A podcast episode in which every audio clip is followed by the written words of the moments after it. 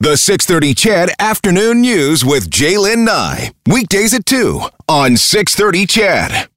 630 Chad, live from the Chorus Radiothon in support of the Stollery Children's Hospital Foundation. All right, uh, we're back. It's 2:33, and as you heard, we're broadcasting live this afternoon from the Chorus Radiothon at the Stollery Children's Hospital. Uh, once again, presented by our great friends at Great Canadian Roofing and Exteriors. 14 or 10 years they've been sponsoring uh, this now, and we certainly couldn't do this uh, without them, and we can't do it without you as well. And I'm going to keep repeating those numbers throughout the afternoon: 780-407-KIDS. That's 407-5437 um, StolleryKids.com. And a big thanks to our Power Hour sponsor, the folks from Weatherford, uh, back here waiting to take your phone calls. So if you want to give a call, uh, we could, um, we sure could use it right now. Right now, I'd like to introduce you to Shannon and 11-year-old Adam. Hi, Shannon. Hi, Adam. Hi. Hi. How you guys doing today? I'm good. Now, what is it like for you to come into the Stollery? Um, it can be overwhelming. Now Yes. it's now it's quite a bit more positive. Yes. Uh, we are stable for the first time in nine years. In nine so, years. Uh, but it's it's been overwhelming most of the time when we come in here. Yeah, and, and I can I can I can't even imagine to be to be honest with you. So let's talk a little bit about uh, uh, about Adam. Adam is 11 years old, and was had, there was a major diagnosis as you mentioned. What just before his second birthday? That's right. The day before his second birthday, What happened? um, he had been unwell for a while, and so uh, we had been sent to cardiology, which is pretty common, I guess. Okay. And they went and they did some testing, and it was determined that Adam had pulmonary hypertension and a very large atrial septal defect in his heart. So pulmonary hypertension. Yes. High blood pressure of the right side of the heart Yes. and the within the lungs and the pulmonary artery. So, I mean, when I think about that, I think of you know, uh, you know, a 60-year-old person with something like that, not a two-year-old. No, it's actually more common in uh, women who are adults. Yeah. So it was it was a surprise for it to happen. Yeah. Um, I still remember the nurse actually asked me. She said, "Oh, are you going to be okay?" And I said, "I'm going to go home and have a glass of wine." And she said, "With the diagnosis you just had, you deserve the whole bottle." Oh my gosh. Yeah. Wow. And so what went through your mind at that time? I realized that we were in a bigger battle than what I thought. Okay. And Yeah. so what did that battle look like? What what was what was coming down the line? Uh, for him, that meant um, having to go through multiple procedures. Uh, it meant being hooked up to IVs 24 7, extensive amounts of pain, blood work, testing, uh, and he is on triple therapy. So, uh, no matter what, he's going to be taking a lot of drugs for it lifelong just, just to survive. Just a, l- a lifelong medication. Yeah. Um, it, it says here that until he was eight years old, Adam received a life-saving medication through an IV pump he was connected to 24 hours a day. What Yes. is that's so? What, so how does that impact? Your world with an eight-year-old boy. I mean, eight-year-old boys are rambunctious. They're out doing stuff. Needless to say, uh, he put everybody through the ringer with that being hooked up to that 24/7.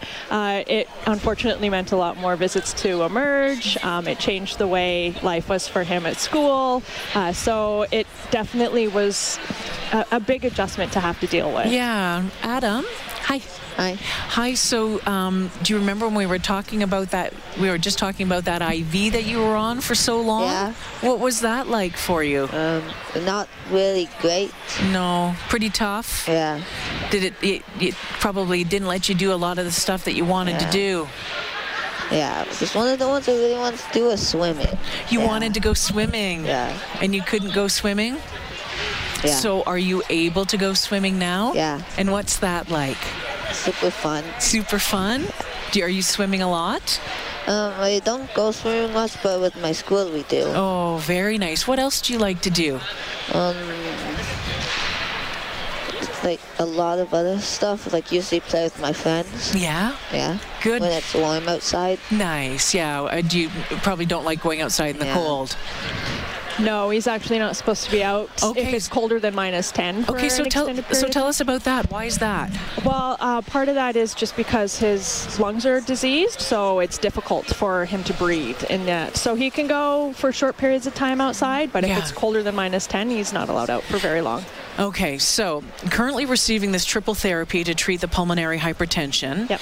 Um, and after partially fixing the hole in his heart, he's finally stable. So he's had heart surgery.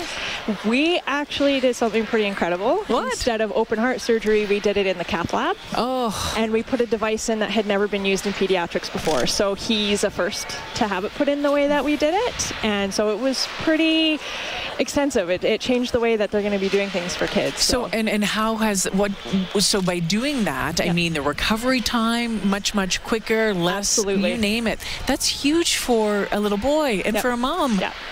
It was it was amazing. We were out within a week, Yeah. which is just unheard of. Wow. Yeah. Okay. Um, so you continue to visit the stallery on a regular basis, Minimum every three months. minimum every three months. And so what happens? What Adam? What what you go through when you come in for your for your appointments? What do they do? They usually don't do so much stuff. They usually um usually make yeah test my um uh, uh, like walking skills. Mm-hmm. And also they check if my heart's good. Yes. And also do like facial check if my heart's beating right Yes. and like other stuff as well. So why would they be checking his walking? So they do what's called a six minute walk. And this is a pulmonary hypertension tool that they use that they measure it that as to how far you can make it in 6 minutes. The average person does really well.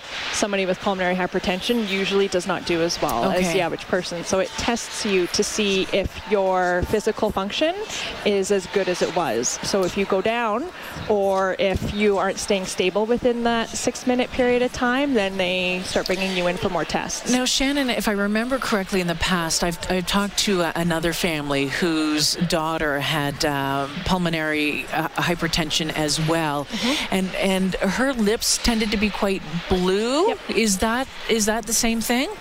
Uh, after we did his repair, not as much. Okay. Um, we still experience it every once in a while, though we shouldn't as often as Okay. we do. But um, it definitely is because their oxygen level goes down. Oh, yeah. Right? Yeah, so, yeah. as uh, his doctor has said, it's like having the heart rate of a marathon runner all the time. Wow. So, yeah. Wow. I mean, he looks fantastic. Yeah, yeah. He looks fantastic. So give us an idea how the stallery has helped you navigate um, what is really a complicated lifelong disease Mm-hmm. for a young man.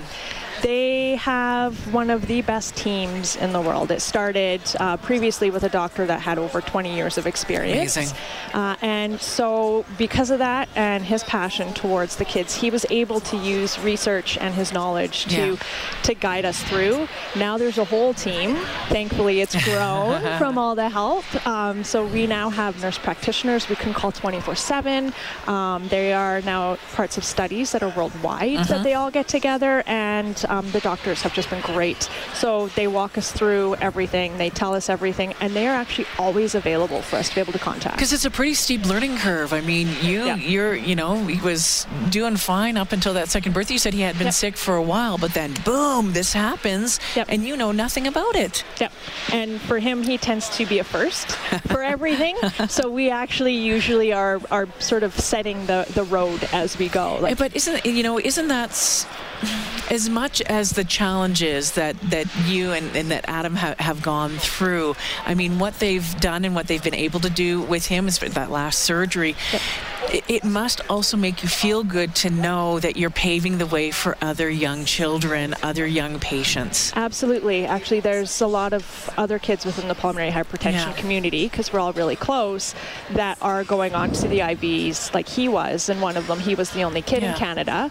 And now they have the proper training for Yeah. it. Now they're setting them up so that way it's easier and more successful for them on that. And even though he is now pump free, has been Yeah. for a couple years, him being that and doing it on his own and us figuring it all out has made it so that way other kids are able to do that. Hey, Adam, are you going to school? Yeah, What school do you go to? Miano Miano, and what grade are you in?